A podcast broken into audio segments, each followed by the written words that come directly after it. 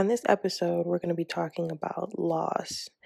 Now, loss, whether in the form of death, a job, a dream, loss in itself can be very traumatic.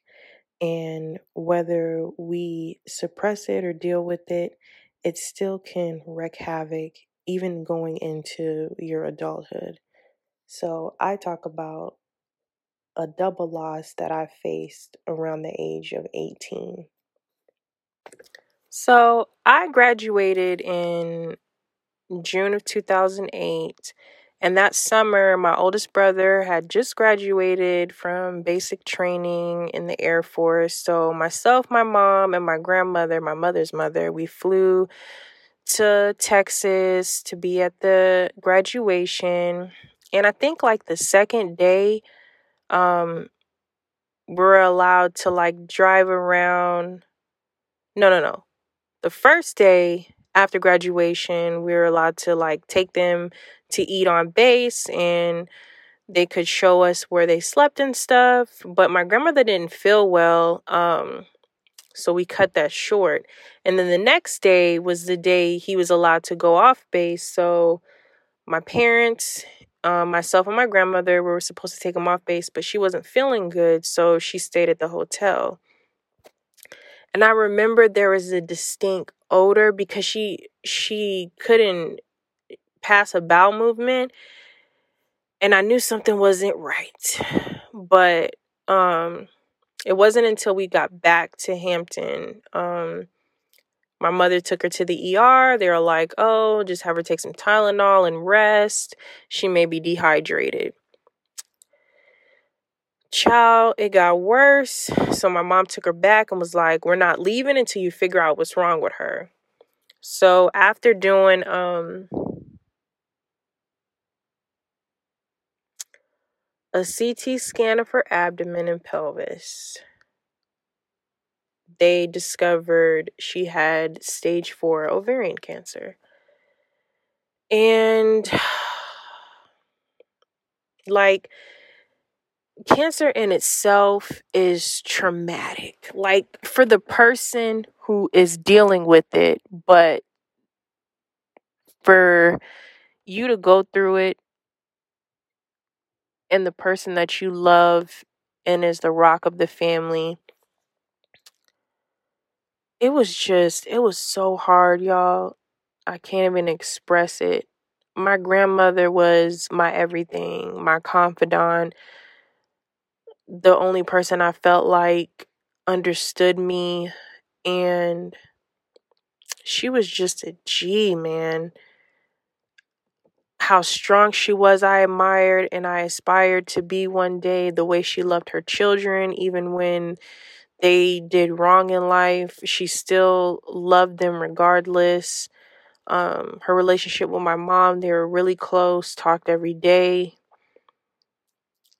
And just to see her go from who she was to being in and out of it, heart rate, Scott, going from like 228 over 106 to 97 over 68. And then being put on a breathing machine. And then 2.5 weeks later, passing away. And it was 3 days before I was supposed to start my freshman year in college. I became so numb. And like, so numb. And I thought that I could utilize going to school to distract myself. But, you know, being 18 and grieving, like, an 18-year-old doesn't know how to grieve. I've never dealt with a death that impactful until that day. And my heart was just aching. Like, already navigating through my parents being divorced, being in a different state that I didn't like. I hated my high school.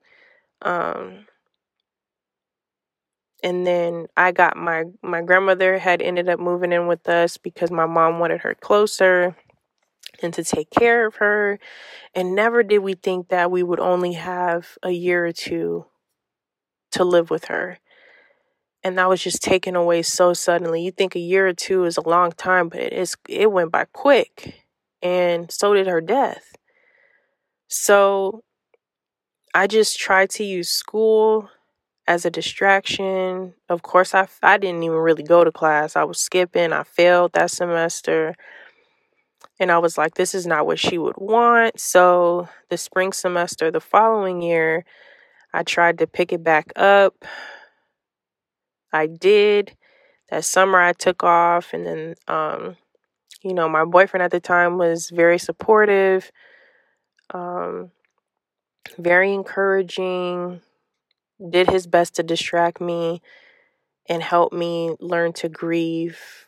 That following fall, after the 1 year anniversary, I thought I was okay, but it just made me, to talk about her, I would cry. Thinking about her, I would cry.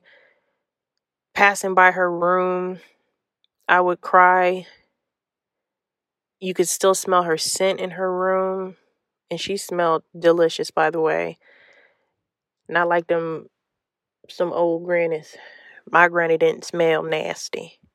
But, so I lost her in 2008. And my boyfriend at the time, he lived in D.C., so we would see each other every weekend. And if not every weekend, every other weekend. So at least twice a month. And we talked every day. And I remember it was like the weekend after Thanksgiving, he had came to visit. And so we didn't see each other during Thanksgiving. And I think because I forgot if I was out of town or what the reason was, but we didn't spend Thanksgiving together, but we made up for it the following weekend. And he wanted me to go with him to a party, and I was not a party person. Like, I didn't care for it. I didn't see the hype. And he was a little bit older than me, so I was just like, nah, whatever. So I was like, I'll find something to do and we could just meet up at midnight. And, but if you are late, I'm going home. So he's like, no, I'll be back. I'll be here by midnight. I promise. I'm just going to go show face and tell her happy birthday because we was really close and blah, blah, blah. So, here go midnight. He ain't there. So I wait. I wait an hour and I leave my friend's house and I go home. And at that point, I'm pissed. Because he never stood me up like that before. But in the same token, it's like, okay, what if something happened? So his phone's ringing. And then by like 2:33 in the morning, it goes straight to voicemail. So the next morning, I called the phone at like 7:30, 8 o'clock. And a girl picks up and she was like, I'm so-and-so, Juice came to my party, and I'm sorry to be the one to tell you this, but he was breaking up a fight between him and this person and his cousin, and he was shot and it hit an artery, and he didn't make it in surgery. And child,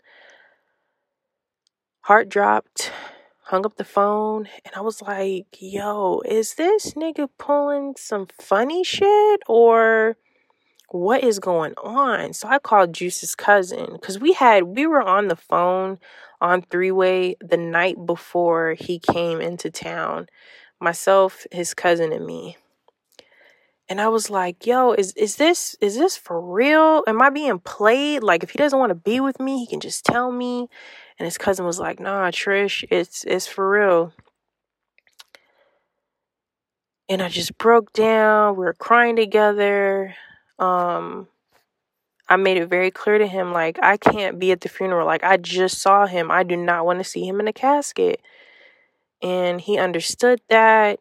Me and Juice had a mutual friend, and she ended up going to the funeral and, called me afterwards and was like, I need to talk to you. So she ended up telling me that I'm kind of glad that you didn't go to the funeral, because in the obituary,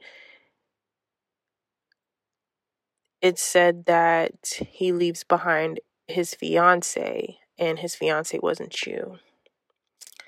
So to lose my grandmother the year before, and then to lose the person that I thought I was going to spend the rest of my life with, and then to find out that he had a whole fiance in another state,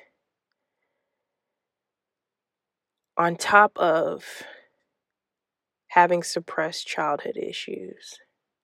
Y'all, when I tell y'all the amount of damage I had up until I was 19, I didn't take the best course of dealing with all of that. And then, you know, maybe 2 weeks after his funeral, I would get messages on Facebook from different girls that went to VCU like, oh yeah, you know, I know that you're grieving. I just wanted to let you know that he also would come see me on the weekends that he went to go see you. And I feel like a part of your grieving process, you should know this. And I was so traumatized. Like, how can you think it's okay to contact me and say some shit like that and think that that would help? Yo, like, did you know that he had a whole fiance half an hour away from us? Or am I just as dumb as you? But man, that was a lot, and I was only 19. And then, you know, I didn't take the best course of grieving that, and I just went on a downward spiral. I was like, you know, people want to keep effing me over, I'm about to just start doing that to them. So I broke a lot of hearts that following year or two. Like, it was a good 2 years. I just did not care, because I felt like nobody cared about me. Like, how could you have a whole nother person in another state, basically, and have me over here looking dumb? And then it made me think of how my dad had multiple women in different states. And it's just like history repeating itself. And it wasn't even me in that history book. So that was double the loss. I lost my grandmother, and I lost somebody that I loved and respected, but who lied to me our entire relationship. So if that even was a relationship, now that I think about it. But yeah, man, I know for me, instead of doing what I decided to do, yeah, I should have gotten therapy, should have addressed that stuff. But you're 19, having lost two people close to you within a year of each other, you don't think straight.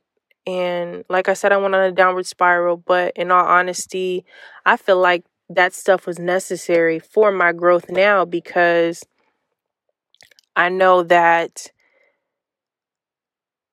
it served its purpose in my life. And God does not have you go through things by yourself unless you choose not to understand that He is with you every step of the way. So you're not alone when you're going through some deep, deep stuff, because we all have had a loss, if not doubled. Thank you so much for listening in. I hope that you enjoyed this episode.